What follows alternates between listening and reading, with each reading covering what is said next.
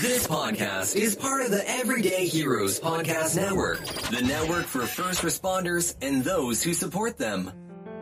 I'm Abby Ellsworth. I am a civilian interviewing law enforcement from around the country. My guest today is Officer Stacy Rourke, who is with the Spokane Police Department in eastern Washington state. Officer Rourke has been with the department for nine years, but has a total of almost 30 years in law enforcement. Stacy, welcome to the podcast. Thank you for joining me. Good morning, Abby.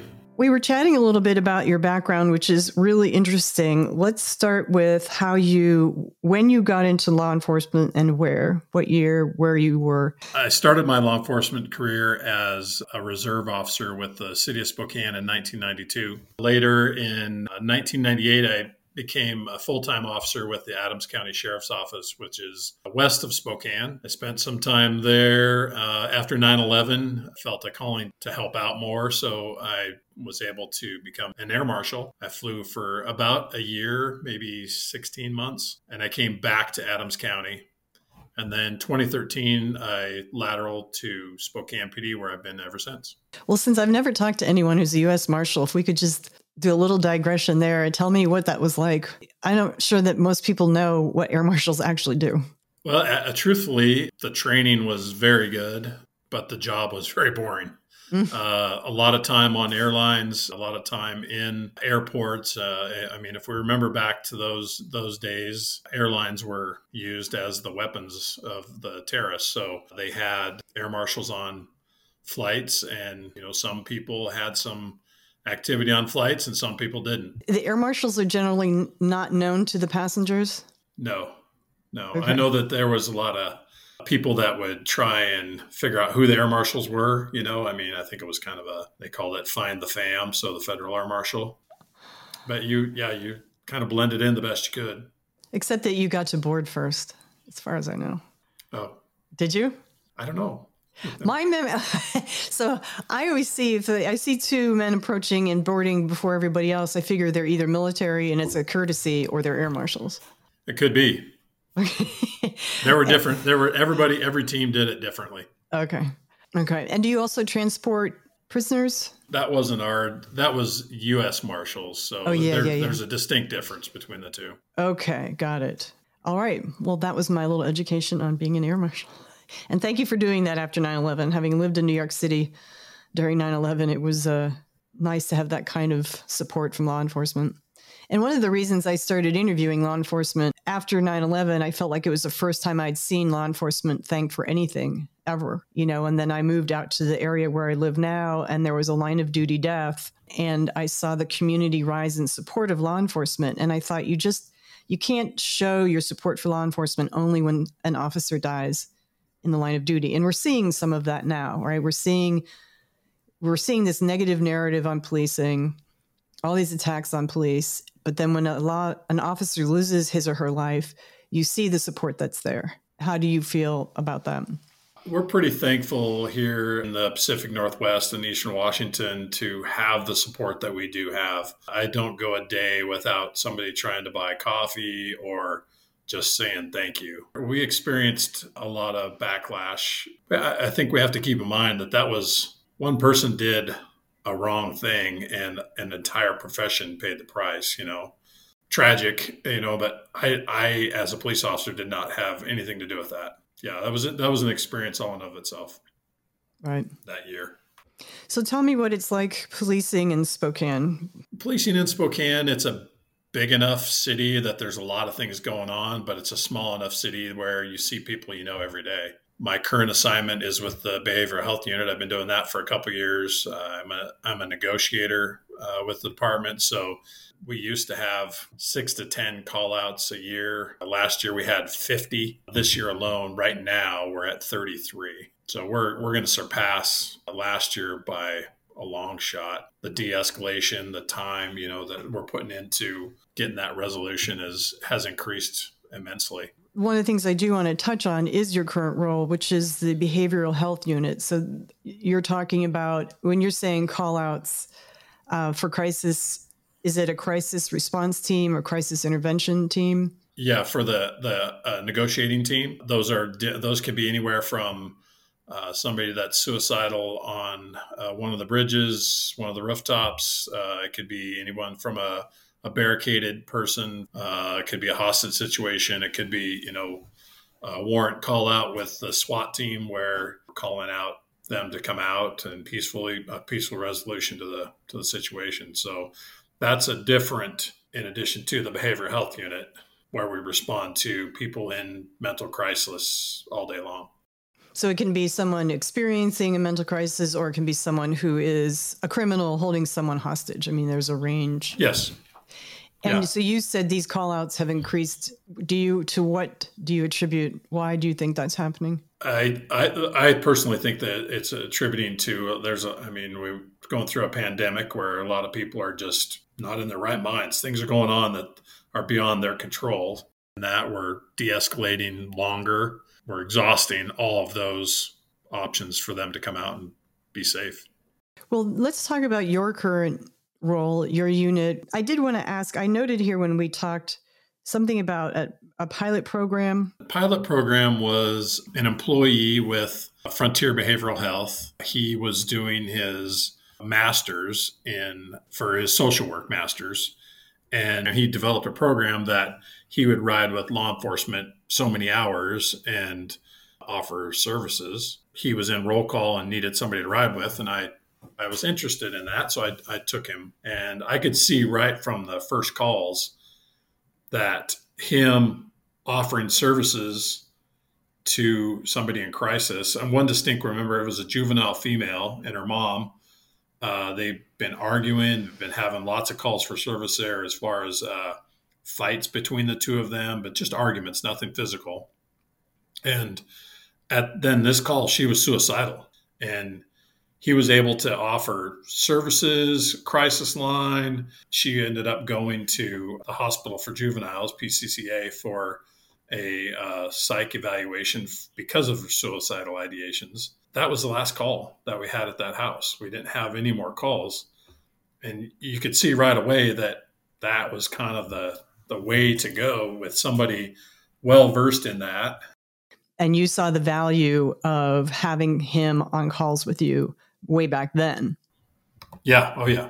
And what did he do that made a difference? I think he made he made a difference by having the access to the services that he provided. Access to knowing the you know the ins and outs of getting somebody into the hospital uh, before if somebody was suicidal you would show up and you would talk to them and call the ambulance. The ambulance would take them down to whichever hospital and you would type up the the involuntary treatment form and they were sent there. With his knowledge and his access to different services we were able to take that person and sometimes we transported them maybe they didn't need to go to the hospital. Maybe they went to a diversion center that sometimes we didn't even know those were there. You know we knew what they were because we'd go to calls there if somebody was acting out at one of those places. But as far as like getting them in there or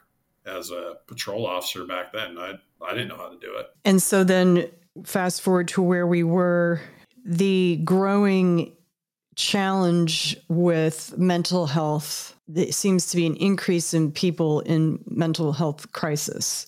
And so th- your behavioral health unit was formed to address that. Based on the, the data that Matt had collected by himself, you could kind of see the way things were going that we needed to jump on board with this right before the pandemic is when we started our behavioral health unit. And there was two two city officers and two county officers, and it was a, a countywide grant. That we had four clinicians.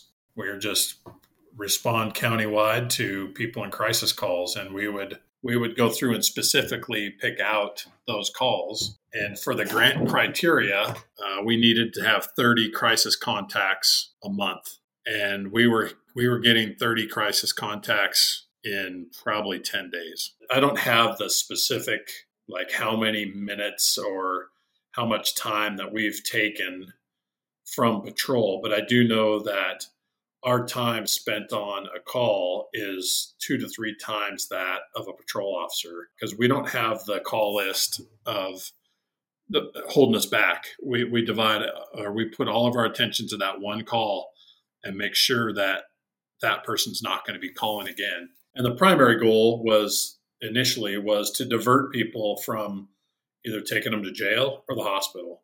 So those diversion centers, like I talked about, we have four of them here now and we take them to those diversion centers and they're treated there if they if it's deemed that they are too much for them to handle then they do get transported to the hospital you know as far as the successes we've had several different success stories of people that uh, we've encountered and and got them services and got them going and now they're living independent and not calling as much as they called well i guess through the mental health professional you're able to know the follow up? Yeah, through the through them, uh, and we do have follow up. Uh, so people that we contact, they're into the program that we have here. It's just a local database that we all have access to, so we can kind of follow their follow how they're doing through that.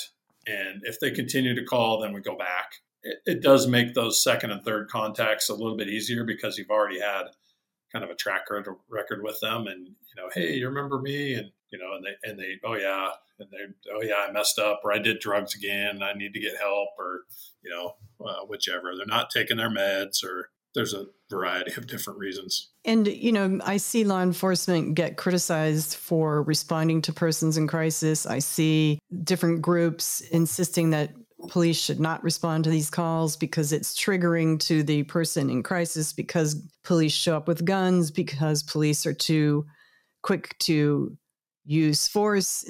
So it's a level of criticism I think is unwarranted. And I don't think that people know how many, there are quite a few departments who seem to have this co responder model that the department is really invested in and is making work. Yeah, I think there's there's two different models. There's co-deployed and co-response. Okay. Uh, we're co-deployed, so the our clinicians ride directly with us The co response is law enforcement shows up and then then clinicians show up after the fact. I think both have, uh, you know, I mean, they have their pluses and their minuses, I'm sure. We do take patrol with us, myself and uh, Jenny, who uh, you'll meet later in the show here, and until we make sure that the scene is safe for just the just Jenny and I to work. And once we once we make that determination, we we have them take off then we just go from there. You know, if they uh, need just regular just services, we can have a, a team from uh, the sponsoring agency that that Jenny's employed by. Uh, they have different teams that can make house calls or come out if it's deemed that you know their their treatment they need to be going to a stabilization and the, the stabilization places are completely voluntary. Uh, we do you know convince them that yeah this is something that's good for you uh, I think deep down they all want that, but there's such a stigma with mental health. You know, if somebody had a broken leg and their femur sticking out, I mean, it's a no brainer. They're going to go to the doctor. But there's such a stigma with mental health that uh, I've, I've relayed a story to people that I've worked with that, you know, I had cancer. I'd have let, if I would have let my cancer go, I probably wouldn't be here right now. It's the same. It's the same thing. I didn't choose that. I didn't want that, but it happened. You know, you don't choose your mental health. You don't get to. You know, I mean, it's not something that you want. But there is there are ways to treat it, and there are ways to fix it, and you know, it's just a matter of how you do that. Can I ask what you had? Uh, yeah, I had uh, testicular cancer in 2009. I was, gosh, not to date myself, but I was 41.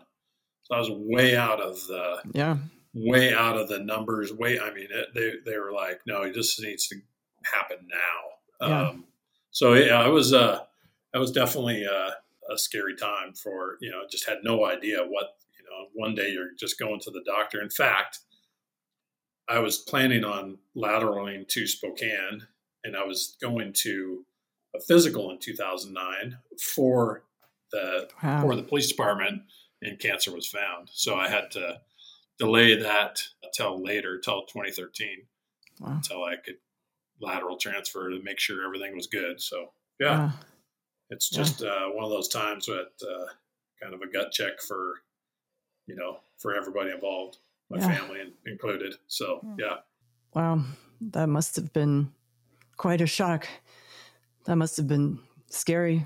Well, thank God they found it when they did, and that you were successfully treated.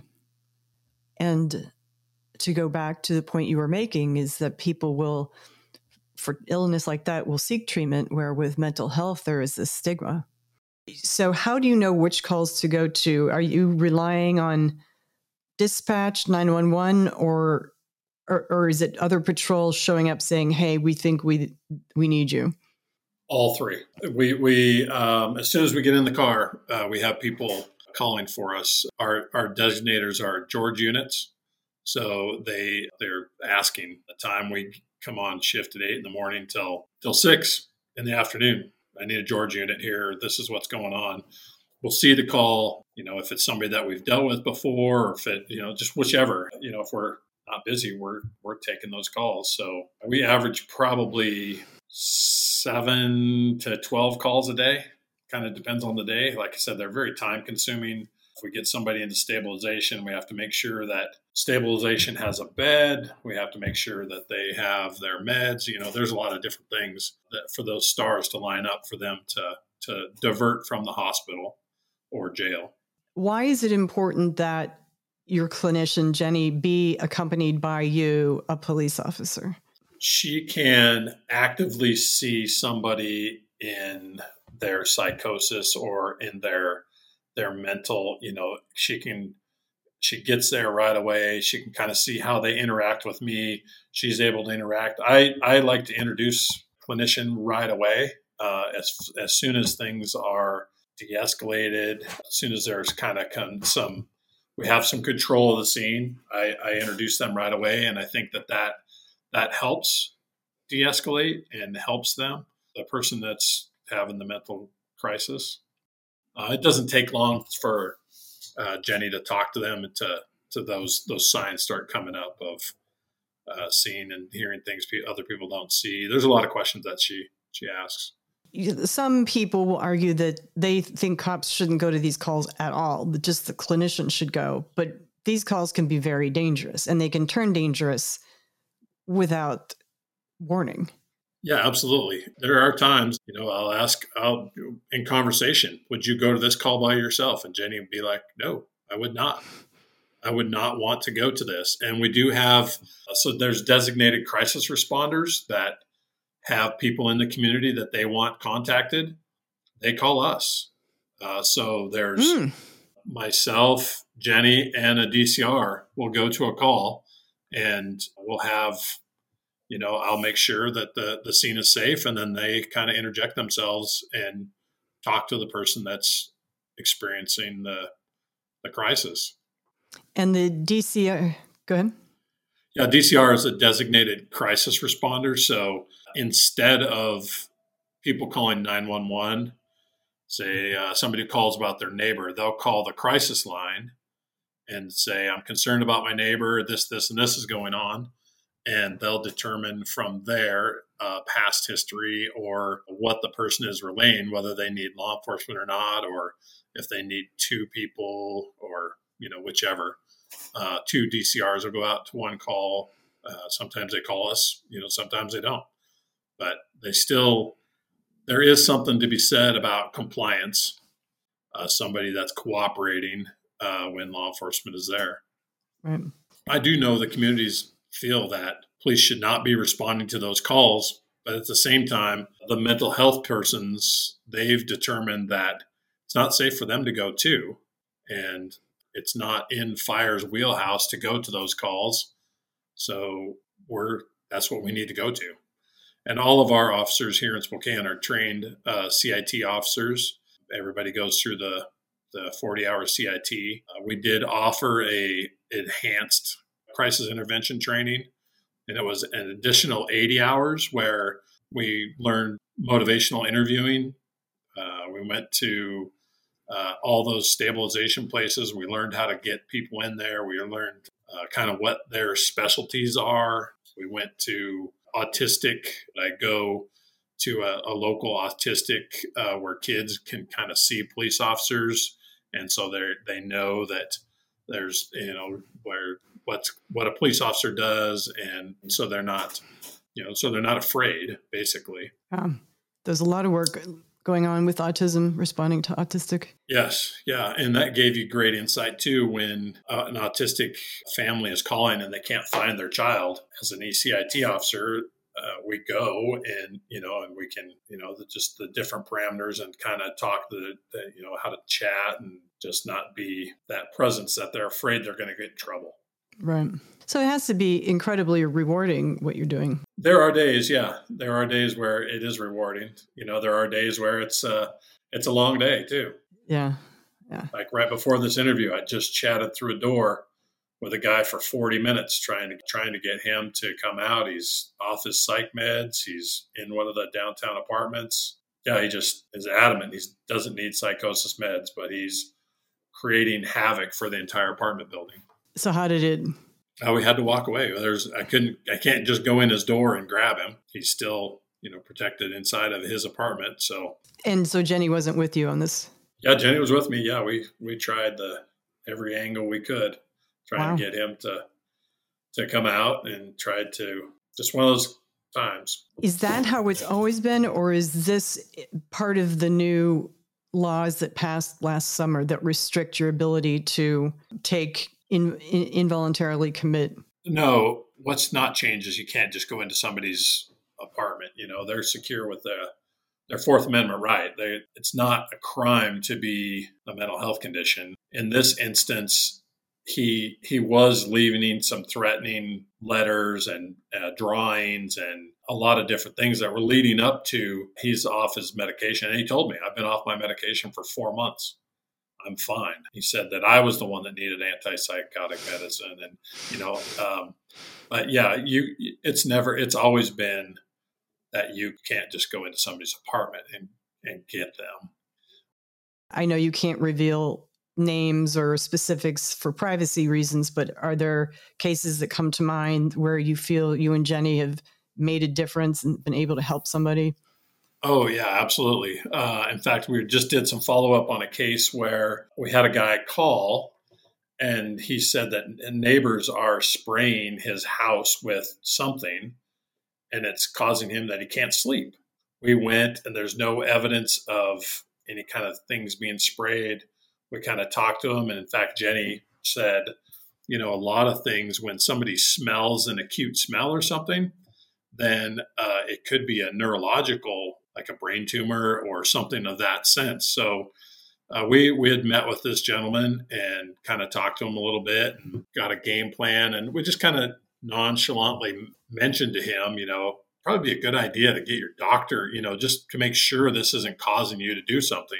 So uh, then the neighbors started calling that he was spraying soap on their house because he felt that they were spraying his house. So he was trying to clean their house. Um, they called again. He was on his roof, dressed in a black snowsuit with a video camera, trying to catch him. You know, I mean, he's obviously he's an older guy and he's he's creating a danger for himself, falling off his roof. Or so again, we we talked to him and he said, "I I met with my doctor." Well, he had a a telehealth. You know, they did it over online. So uh, we actually, he told me, my doctor is so and so. And we went and met with the doctor. And, you know, we didn't want any of his information, but we told them what we suspected. Well, Jenny did. Jenny suspected this, this, and this. And they said, okay. And he had, he did have another telehealth appointment they had a telehealth appointment. They changed it to an in person appointment, and we haven't heard anything back. That he's, the neighbors aren't saying anything's going on, or hopefully it was a successful appointment. Then nothing is seriously medically wrong with him, but that was just a one recent success. Would you check back with someone like that or not? You know, we, we kind of talked about that. I don't want to go and have him tell me, you know, maybe he is on medications and doesn't want to face that oh, here come the cops again with the clinician type thing. So we're still discussing it. But so it seems like behavioral health, mental health is an issue is it getting worse? Is it because of an increase in the, well, I think you said earlier COVID and people reacting to that, but increasing homeless population. You said that a lot of your people are not homeless. Yeah, we, uh, you know, when I first took this position as behavioral health, I was a downtown neighborhood resource officer, and working downtown was all day dealing with the homeless. My thought was we're going to be, I'll still continue that it's far from it. Uh, we very rarely, maybe I would say 5% of our calls are with somebody experiencing homelessness. I'd love to know uh, what drew you to law enforcement. What made you decide to become a police officer? I've had other people ask me that, and I don't want to say like it was a calling, but I haven't. I can't really think of anything else that I wanted to do. As a kid, I I was drawn to it. I, I just don't remember. Uh, I had a couple of friends that that's what we're going to do, right? And I'm the only one that was able to to you know follow through and did what I wanted to do. So, when you joined, did you was it what you thought it would be, and did you find it rewarding? And yes, I found it rewarding. It wasn't what I thought it would be, but I still found it was rewarding. Uh, I was told, "Don't do it it's bad. You know, I mean, things have changed. Talking to uh, former police officers, and in fact, my uh, uh, stepdad was retiring the year that I started in '92, and he said, "Don't do it." You know, I mean, the, they changed Miranda and they changed all these things. You know, from being a a cop in his time till this time, and I thought, you know what? If people ask me, I don't tell them, because you know, we adapt and overcome. And uh, you know, it's been a rewarding career for me, and you know, I'm closer to the end than I am the beginning. So, uh, if people ask me, I tell them, you know, it's it's what you make of it. So, definitely. What do you mean by adapt and overcome? Uh, you know, like Miranda, they said that we'll never be able to arrest somebody. Well, we still arrest people. We still get confessions. We still, you know, I mean, just being able to to talk to somebody without any, any repercussions that doesn't you know now there's miranda rights and people have rights you know? So they said once you read those nobody's going to talk to you. And oh okay. They, oh, they were they instituting okay. Yeah they instituted it. And that's when he said uh, policing's changed. You can't do any of this stuff. Little you know, did I mean, know.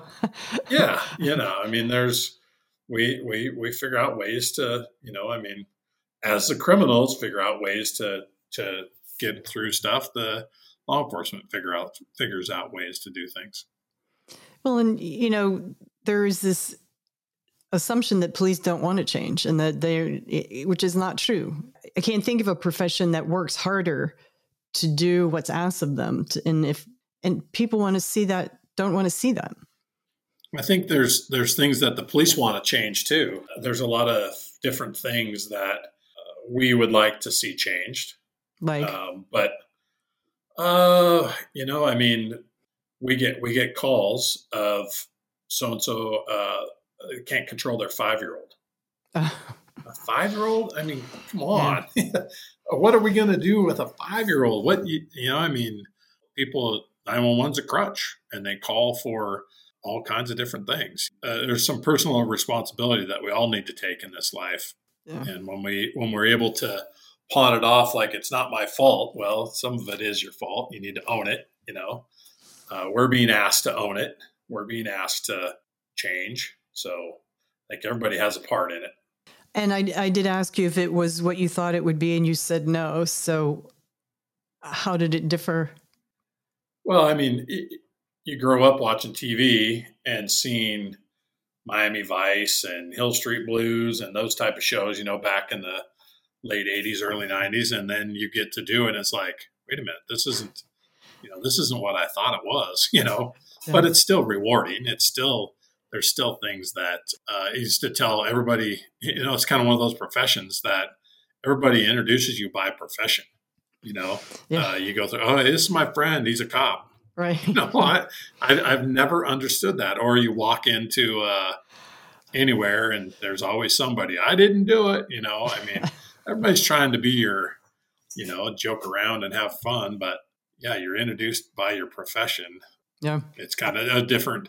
You know, I have friends outside of law enforcement, and I don't introduce them by, you know, this is Jay, a doctor. You know, I Yeah. mean, that's just the way it goes. I just had this conversation with an officer in New Zealand who said the same thing. He's like, "I'm." I, they always introduce me as James the cop. Yeah, yeah, Maybe it's because everybody can relate. Like everyone has some relationship with police. You know, mine is good, uh, but and I would be curious. You know, other I don't know.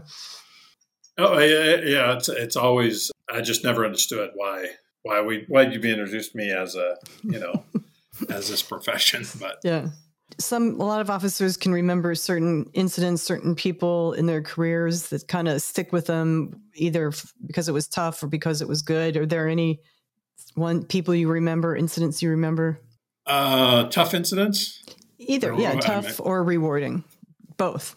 Um, you know, it's kind of funny. You always remember as a negotiator or as a person that they always ask you how many, you know, how many people have you talked off the bridge or, you know, and it's kind of like, I have no idea.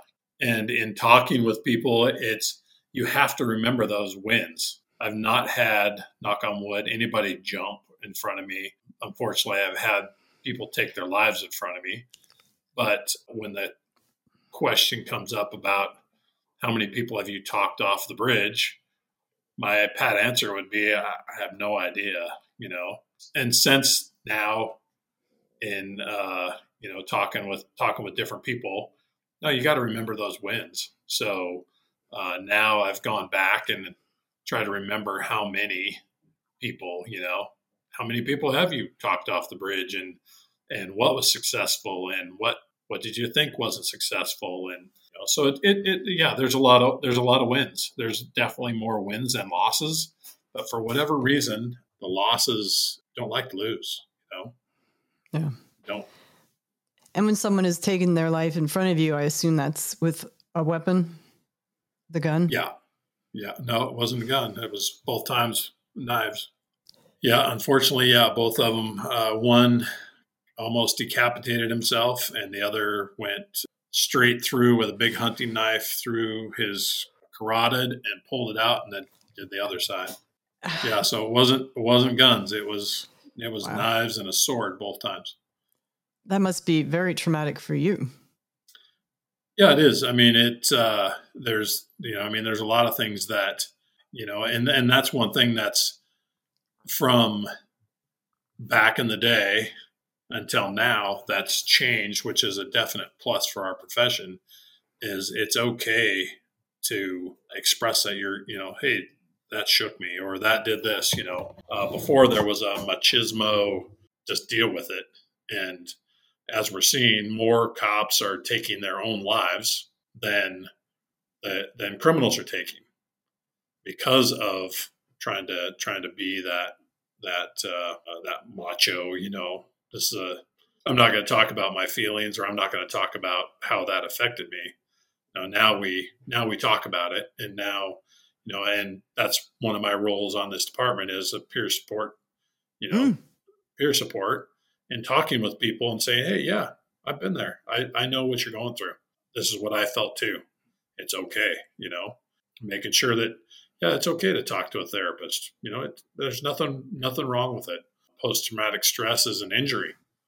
Uh, you know your brain gets injured as you experience that. It's funny i was i was talking with my dad and when he was a younger guy he was deciding you know he kind of wanted a job that would be sustainable. So he thought a mortician would be you know that would be the job for me. So he went and talked to a mortician and the mortician said yeah uh, the next death that i have i'll call you and you can you know come out and kind of see what we do. Well it was a car accident and my dad said i've never been able to not see what i saw at one time because i've never seen another one. And he's like how many how many bodies have you seen? I said "Eh, i have no idea i mean there's there's a lot uh, you know i mean from just a lot of experiences of people of death and so now that's why we talk to therapists that's why we you know we have days off that's why we recognize those those signs when I can't do this anymore. I need I need some help. So Spokane, we have a really good peer, a really good peer team. We have people reach out and or we reach out to them. Yeah, a healthy officer is a good officer. True. Yeah. That's tough. I mean, I yeah. I remember when I first started interviewing officers 12, 12 years ago, two of the first stories I heard a sergeant and an officer who had responded to the same call 30 years prior of a family of four murdered in their home, butchered. And these two men were recounting that scene like it had happened yesterday. And mm-hmm. both cried. I mean, it was just and I would I would hear these stories and I would come home and I would be upset and I'd say to my husband, you know, they're just telling me what happened and I can't shake it.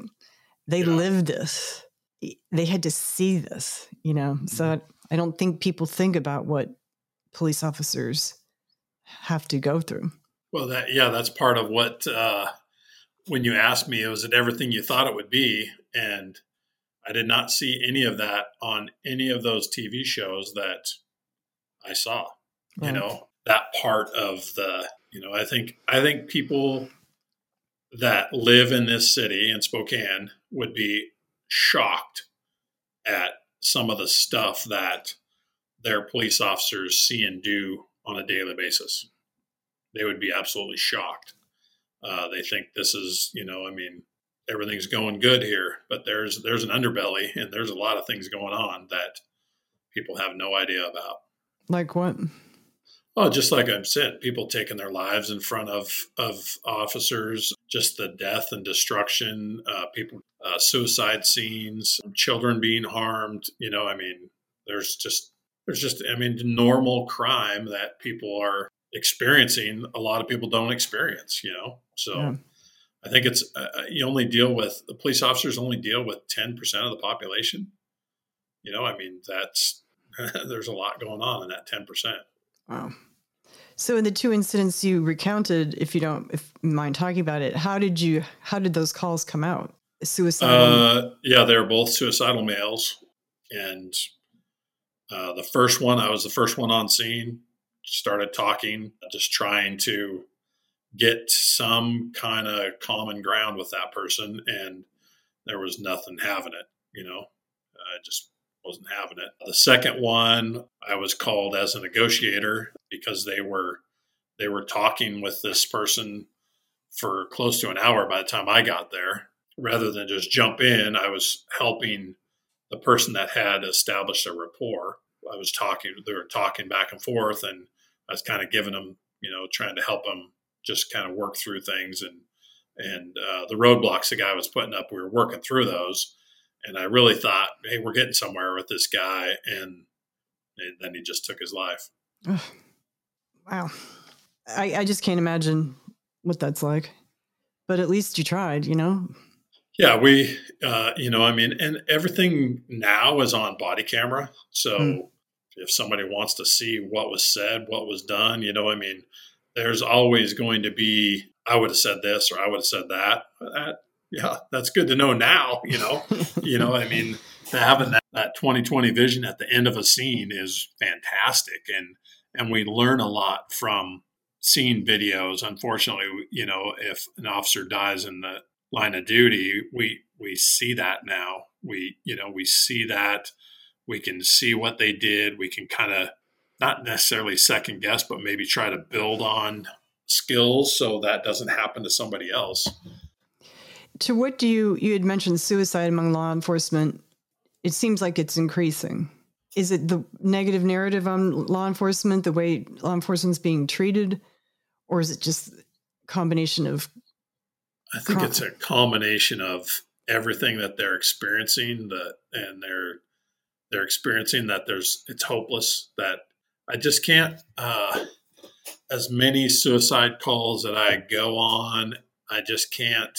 You know, a lot of people say it as a cry for help, but the ones that complete suicide is is what is going on in their life that is, you know, that would force that. It's hard to say what you know what is going on uh, in each individual person's life. Yeah. I, I don't. I, I, mean, I guess the short answer to your question, I don't know. You know, I mean, yeah, yeah, they're not they're not around for us to ask now. Right.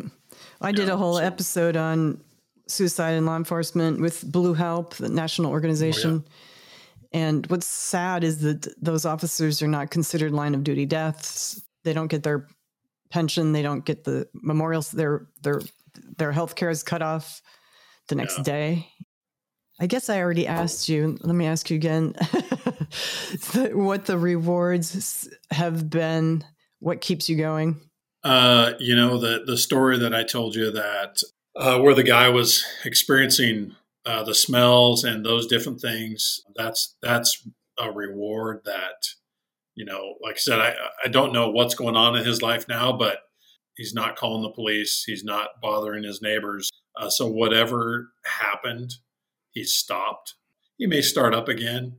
There's a lot of those rewards. There's success in in reaching out to people, and been several times where we have established contact and rapport with people that other officers have encountered them, and their whole attitude has changed towards law enforcement because of the time that we've spent with them and uh, established that rapport. That's great. That's a that's a great outcome.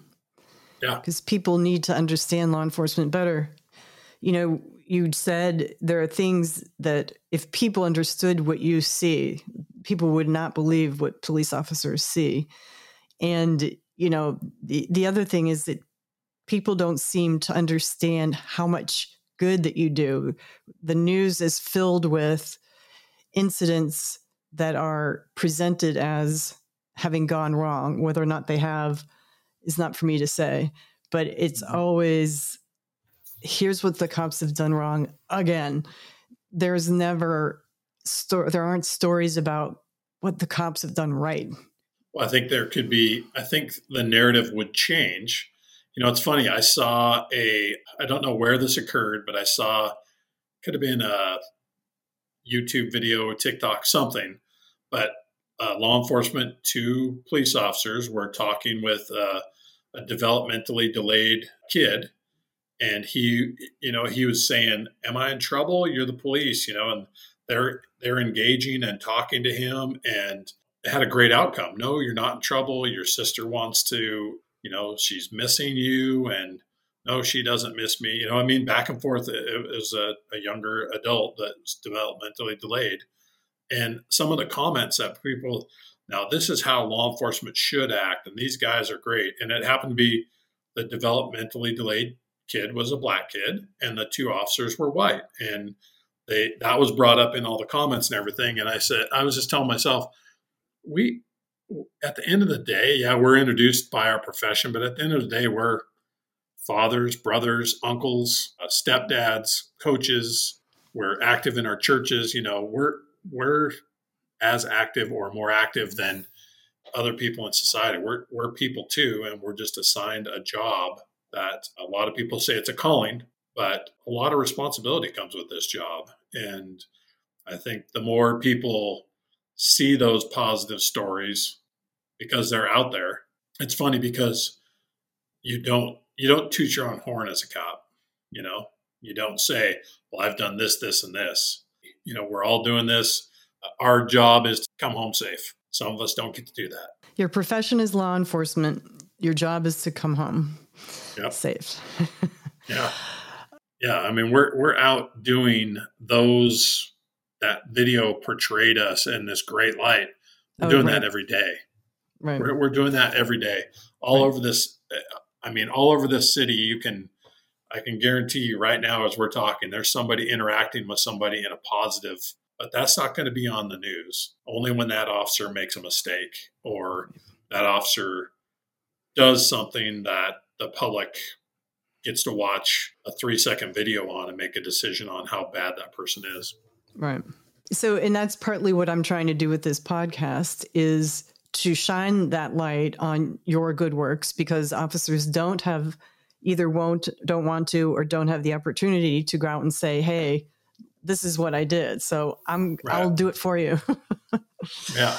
Yeah, it's uh, yeah, you're when you apply for different jobs within the agency, and you go to that interview, you're being interviewed by your peers, and you just kind of expect them to know what you do or what you did. They'll ask you what achievements, like that you were asking me about some things that your achievements. Well, only until recently I started counting those wins. You know, uh, people need to know about that. People need to know that at the end of the day, we are just we are human too, and we've got lawns to mow, we've got laundry to fold, we got dishes to do, we got kids to take care of, we got grandkids to take care of.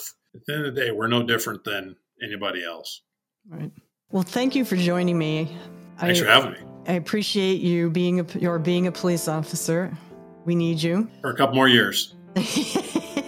yeah, yeah. Well, you deserve to. You know, you put in your time. Yeah, time to do something else. Yeah. So you guys are going to hit the streets? Yeah. we'll hit the streets and get after it and go get busy. Well, thanks for being here. In my next episode, we are going more in depth about Officer Rourke's work with the Behavioral Health Unit with the Spokane Police Department. Joining us will be the clinician who rides with Officer Rourke, and that's Jenny Mandan, who is a mental health professional with Frontier Behavioral Health. We'll be talking more about their work as a co deployed team and the impact it has on their ability to respond to persons in crisis. It's the first time I've gotten to talk with someone in this role, and I'm really looking forward to it. And thanks, as always, for listening.